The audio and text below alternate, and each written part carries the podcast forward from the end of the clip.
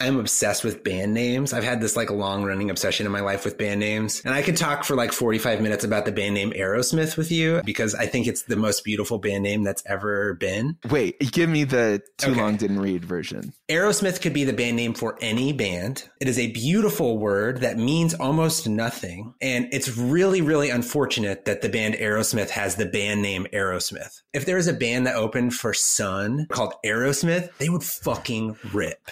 Aerosmith is like one of the best band names that's ever been and ever will be. And Aerosmith, the band, is one of my least favorite bands ever. Sell me on the E on the A E R. Oh, that's like the it's so sexy and like mysterious. Like it could just be A R R O W and it's like someone who makes arrows. Okay, whatever. Jethro Tull, get a life. But instead, it's like a E R O S M I? Like, yeah. whoa. Is it like a German space corporation or is it like, do they yeah, make yeah, race cars? What is it? And I am into it.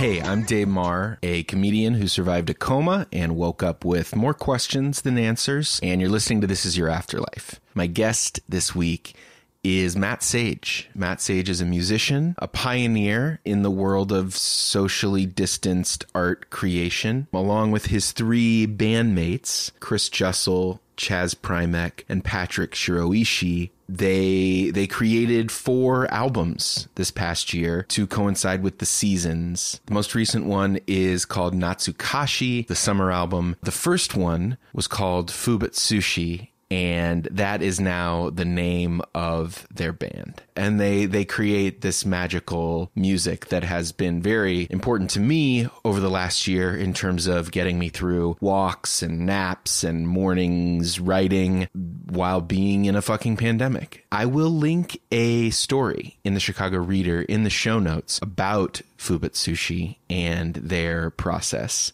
You can hear an expanded version of this conversation if you subscribe to my Patreon, patreon.com slash Dave Maher. I just released a playlist of all Rhodes piano music. I'm really happy with it. I'm really excited about it. I want to share it with more people. If you sign up for even $3, you will get that playlist. I also want to give a shout out to my pigeon level subscribers, Katie Llewellyn, Kurt Chang, Susie Carroll, and Fred Fidawa. Thank you all for making this show happen. Thank you you for listening. And with only a little further ado, we will get into my conversation with Matt. That Further Ado is a Walt Whitman poem that Matt sent me called This Compost. And he he was he said this poem is basically the closest thing to a uh, a belief I have about the afterlife. And we agreed that I would read it before we got into this interview. And before that, I'm going to start a little music.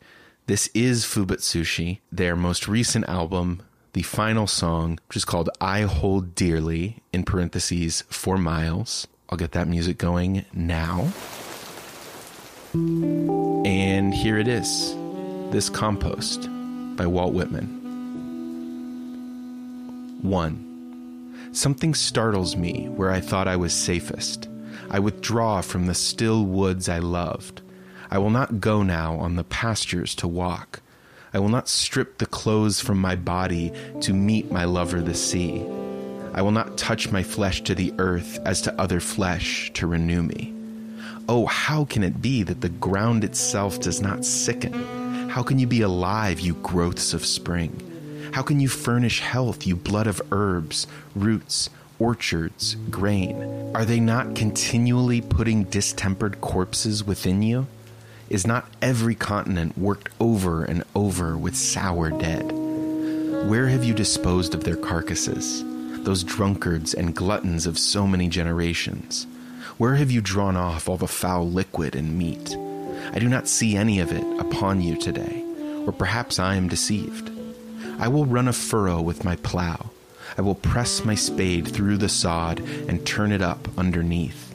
I am sure I shall expose some of the foul meat. 2. Behold this compost, behold it well. Perhaps every mite has once formed part of a sick person, yet behold, The grass of spring covers the prairies. The bean bursts noiselessly through the mold in the garden. The delicate spear of the onion pierces upward. The apple buds cluster together on the apple branches. The resurrection of the wheat appears with pale visage out of its graves. The tinge awakens over the willow tree and the mulberry tree. The he birds carol mornings and evenings while the she birds sit on their nests. The young of poultry break through the hatched eggs. The newborn of animals appear. The calf is dropped from the cow, the colt from the mare. Out of its little hill faithfully rise the potato's dark green leaves. Out of its hill rises the yellow maize stalk. The lilacs bloom in the dooryards. The summer growth is innocent and disdainful above all those strata of sour dead. What chemistry!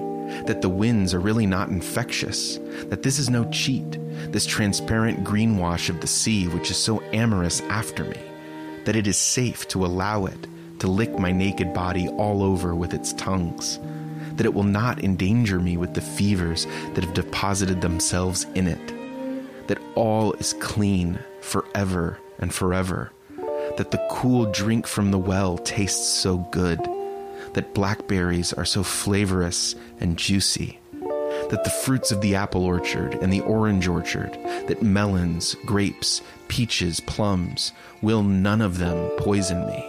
That when I recline on the grass, I do not catch any disease though probably every spear of grass rises out of what was once a catching disease. Now I am terrified at the earth. It is that calm and patient. It grows such sweet things out of such corruptions. It turns harmless and stainless on its axis, with such endless successions of diseased corpses. It distills such exquisite winds out of such infused fetor it renews with such unwitting looks its prodigal, annual, sumptuous crops. It gives such divine materials to men and accepts such leavings from them at last. So, this is Matt Sage.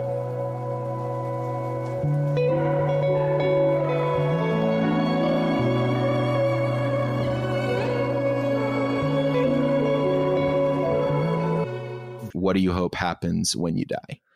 I, I have a fantasy version and then something uh, more like what I actually expect to happen. In the fantasy version, it's sort of like uh, disintegrating into this like giant sandy desert that's just like bliss and everything happens and nothing happens and that's it. And it might last for a second, but it also might last for an eternity. That's what I hope for. Where does the desert factor in? In what way is it? Well, just like uh, I'm one piece of sand that becomes a part of a giant it's like the bowl of milk idea kind of. Wait, wait, is the bowl of milk similar to the like wave in the ocean? Yes you got okay. it. That's kind of what i hope for. That's like my ultimate hope is something more along those lines. What i actually expect is that i'm just going to be like some energy on planet earth that gets redistributed into leaves and dirt and grass and that's also really sexy to me. I'm excited about that too it sounds like there's no individual consciousness in the second one. Not as much, no. In the first one, is there? Is it like you're part of things, but there's still a little bit of you that has traces, vestigial Mattness? I think part of why it would be paradise is because we all would carry that little piece of ourselves into that whirlpool of existence. Mm-hmm. And we would also all get to be together in that with that like individuality. But I think that that's to pie in the sky. I think ego death is probably the best thing that can happen to a human being. At least me as a person, I love myself and have gone to therapy a long time to get to those places. but I think a lot of it has to do with the fact that we burden ourselves with carrying around this giant ego that we like tie around our neck and have to bring into every room we go into. Mm-hmm. And I think it would just be really nice to not have that eternity is a long time to not have it. And that sounds pretty exciting. But even if it's just for like a moment, and then like we start building ego again when we reestablish into a, uh, grass or dirt or whatever. I don't know. Does dirt have an ego? That's another question, I guess. But. yeah, but I, grew up like hardcore evangelical Christian, and so okay, I sort so of had to make me too. What like What flavor of evangelical? Christian? Uh, it was non-denominational, Same. which I Yeah, think yeah, is like maybe one of the most tricky flavors because then it's like like one week someone's speaking in tongues at your church, and then the next week it's just like everyone does like praise and worship. And then at the Christmas service, there's like interpretive dancing to Enya. Mhm, uh, mhm.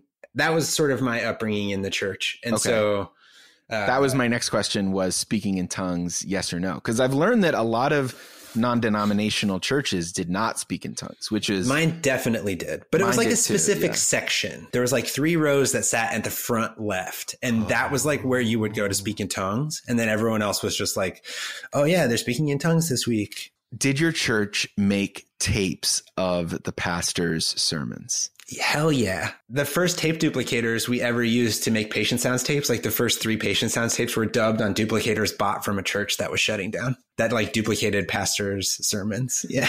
Yeah, and people would travel with those vinyl covered sets. It was like the set on wealth or on yep. disciplining your children or our we our church had a thing uh, the pastor got really into this series called streetwise and i can't remember it was an acronym of course and i can't remember wait, uh, it was a like 9 or Yeah. 10 letter acronym. it was a huge acronym and there was like giant felt banners that said Oh streetwise and there was like all of these words uh, and then there was like a whole streetwise series of tapes Mhm, mhm.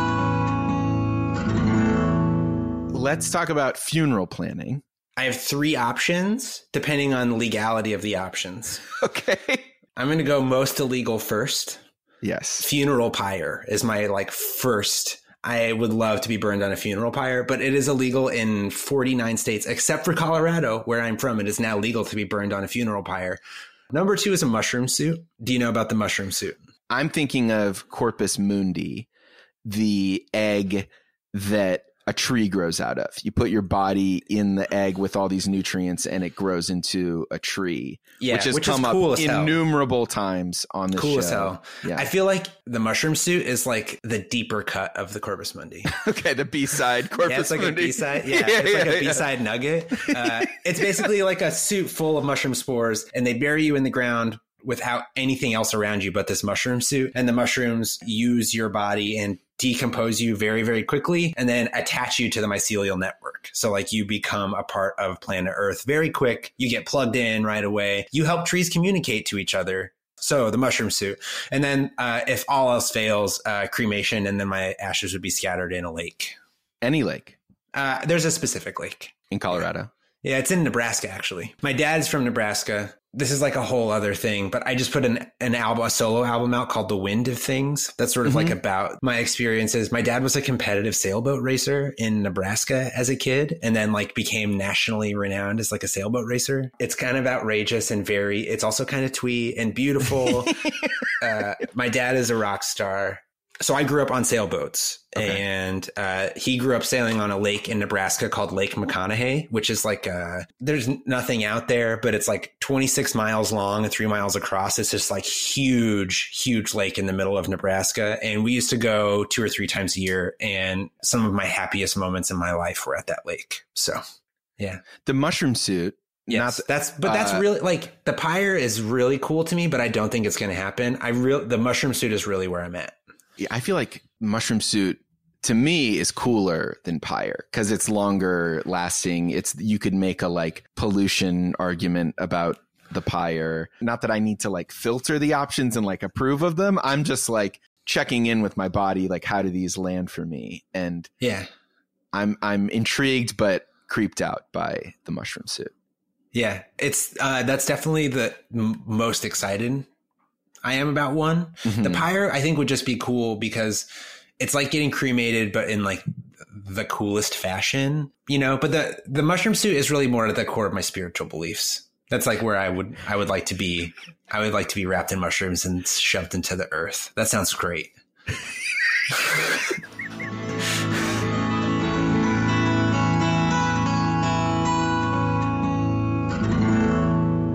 Next thing I have for you is sort of a prompt. It's based on my last one man show. I had this premise where in the afterlife, you get to fully relive one memory. It's like a room you step into. It's not that you're, it's playing in your mind. It's like you are down in it and you can pop out of it whenever you want. You're not stuck. It's like a holodeck, kind of. Uh, y- y- that you like Star Trek style, like transport Yeah. to. Yeah, yeah, yeah, exactly. And you can come back whenever.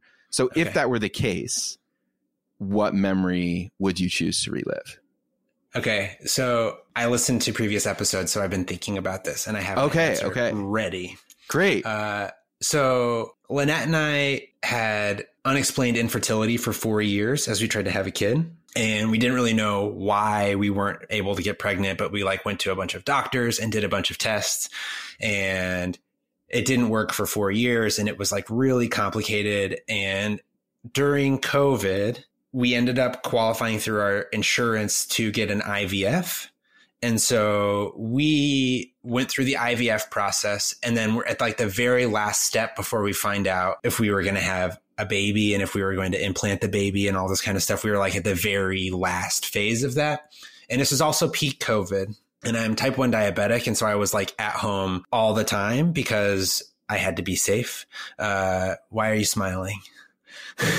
are you also diabetic? I'm a type one diabetic. Oh, cool. I think I saw uh, Dexcom on your on your Instagram somewhere, but Oh Uh, yeah, yeah, yeah. yeah. Um, yeah. That just yeah, it's, it's freaking me out a little bit. The the Yeah. similarities are like a little here we go. uh upsetting and they need to stop but Okay, no I'm sorry. yeah yeah yeah, no but i i was in the same boat of like not sure how i'm to like exist. well and like i know i'm technically immunocompromised but it seems maybe not as much as say like an asthmatic or something but I read the statistics I heard was like 70% of adults with type 1 who are exposed to COVID died. 70%. i didn't hear that stat but thanks for Yeah. adding that Sorry. to my yeah Yeah, I'm no sorry. no no Also, but i was maybe you're welcome.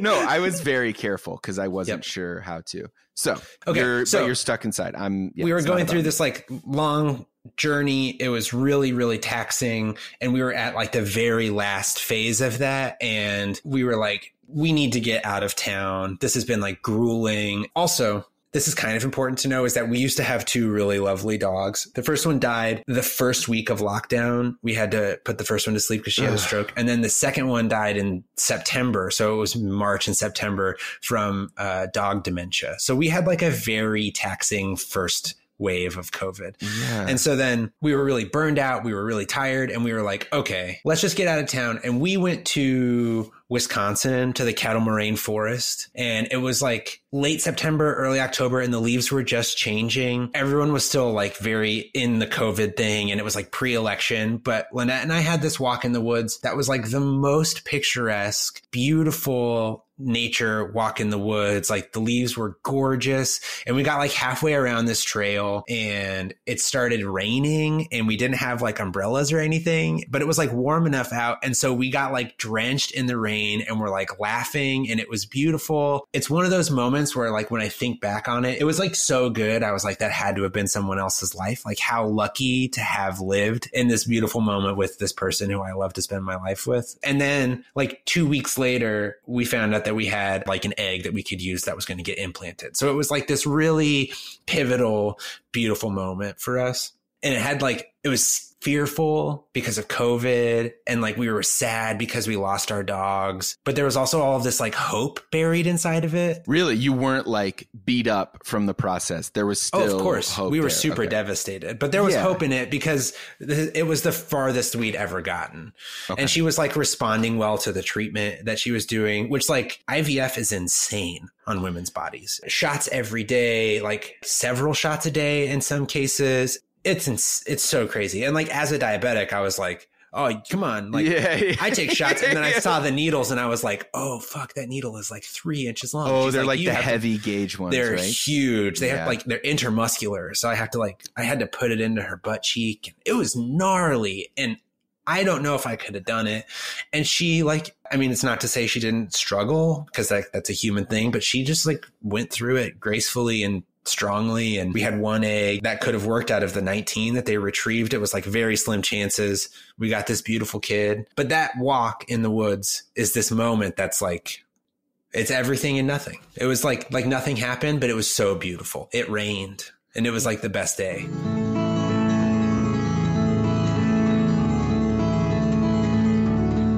my next question requires a little bit of context. You would have found out that I was type 1 at this point anyway because I just kind of I zipped through your Instagram and saw a Dexcom and was like, I think he's one of my people. It's not a Dexcom, it's a um Oh, it's a it's a whatever the Medtronic one is. Oh, but okay. um yeah, the they should be paying you.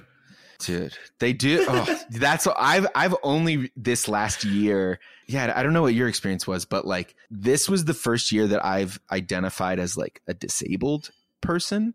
Yeah, And I- weird, isn't it? It felt so, I was like, I don't think I'm disabled. I'm just a dude with diabetes. And then it's like having eyes like glued open to hella marginalized identities. I was like, oh, maybe I am. And what Yeah. ways am I? And I've only recently started paying attention to like diabetes Instagram and oh, that's a whole world that's like if you don't identify primarily as a diabetic for your personality, you know, it feels like weird to engage with.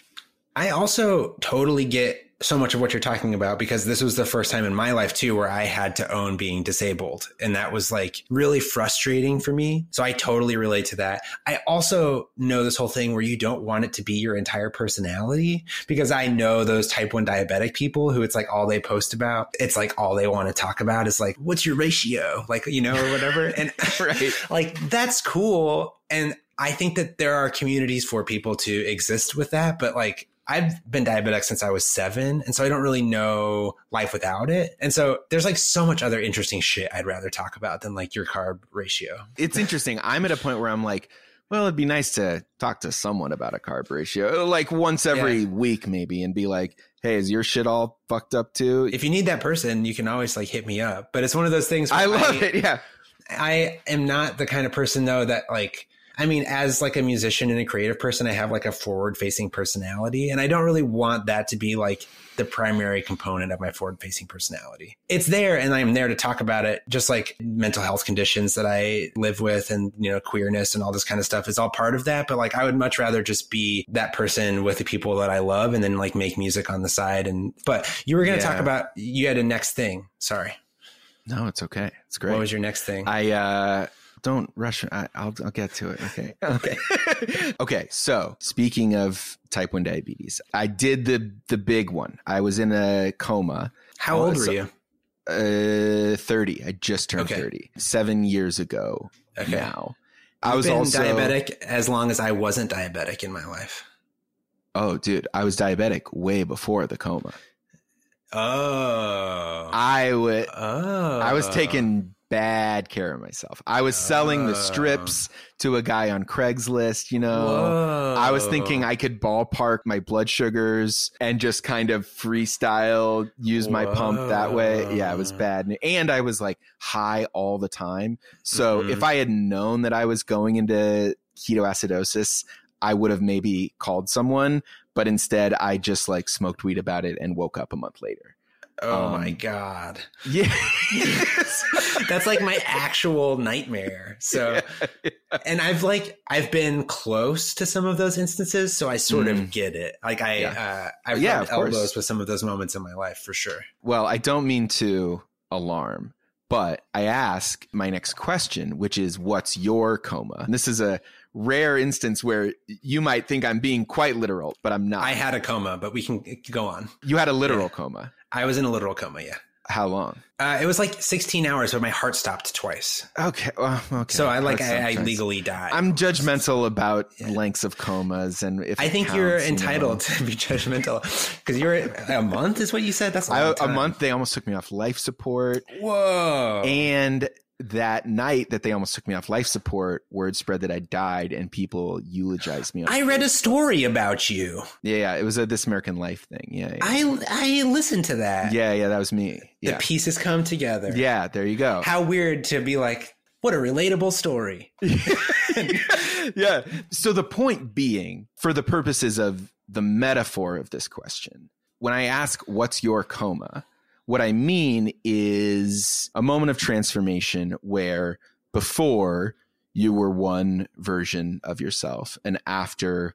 However, you want to think of it, you became a new version, you became a new person, something was stripped away. I think my answer is very recent. The birth of my son. Like I don't have other words for it and it feels so cheesy to say this, but it was like the most heroic dose psychedelic experience of my life to like coach my wife through the process or like, you know, be her partner through the process of bringing another human into the world. And like it was not an easy birth for anybody. She had a lot of complications and then Milo had a lot of complications in the first few days and I have diagnosed OCD and so I was like uh, I have an anxiety disorder and so the whole first 2 days I didn't sleep Jeez. and was like my blood sugar was like insane and high or low. Uh, it was I like I tried to ride it at the 200s the whole time just so that I like yeah. didn't get low mm-hmm. in a, like a moment you know but I also didn't want to be 350 the whole time or whatever. But I just like felt miserable.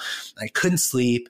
And all of this complaining when like my wife literally lost a liter of blood during labor and like had to get two blood transfusions. Like when people ask me like what's it like to be a dad it's sort of like if you have a memory palace, it's like a helpful way for some people to like remember things or organize their memories or whatever. And I'm not a person who keeps like a robust active memory palace or whatever. uh, but I will say that having a kid was like I knew my way around my brain decently at that point in my life and was like I know what's going on and I'm like healthy and doing well and like therapy kicked ass and it's doing great for me. And then all of a sudden I like moved a box when we had a kid and discovered this like new set of doors and opened it. And it was just like a fucking airplane hangar on the other side. This whole other vacuous, enormous space of my being opened up in front of me. And it was like, all I had was like a match and I could just like see the first 10 feet. And I was like, oh man, I'm going in. And it's like this whole giant new realm of being a human being that I thought was going to happen, but I had no idea what that first step into that room was going to be like.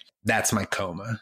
Do you spend any time in the previous memory palace or is it like now it's all in this fucking airplane hangar and this is it forever? You know what I mean? That, that's a good question. It's weird because I sort of feel like I'm like moving stuff from my first memory palace into the airplane hangar. like now I'm like starting to realize like, oh, like this is like a really big space. I can like bring cool stuff in here. Yeah. Like every time I play a song for him, I bring that record into the memory palace or whatever. It's like that's sort of how I feel about it. But it's also terrifying because there's so many unknowns. There's still huge portions of the airplane hangar where the lights won't turn on and like it's dark and you can't see past this like inky blackness of potential, but also mystery. That's super scary to me fundamental things like what color are his eyes going to be? Because like baby's eyes don't set into the right color for like or the permanent color for like up to three months. Right right right. and so it's like little things like that where it's like i wonder if he's gonna have lynette's eyes which are like green or if they're gonna get all like hazily like mine.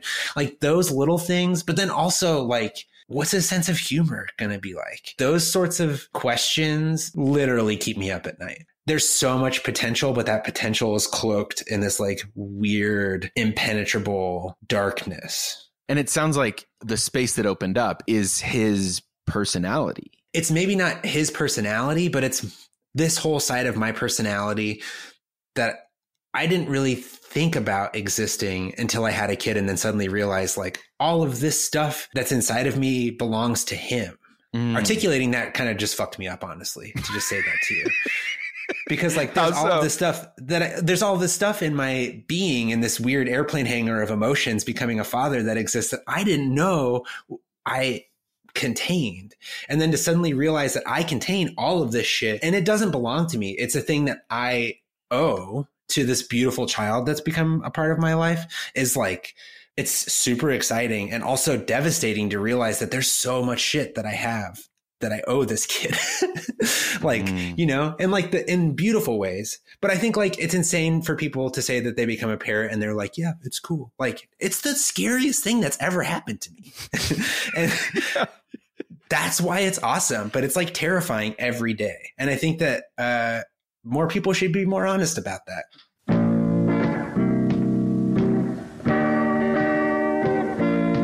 That is the show. Thank you so much for listening please share it with your friends. Tell your friends about the show. Um, if you haven't subscribed in your app, please do that.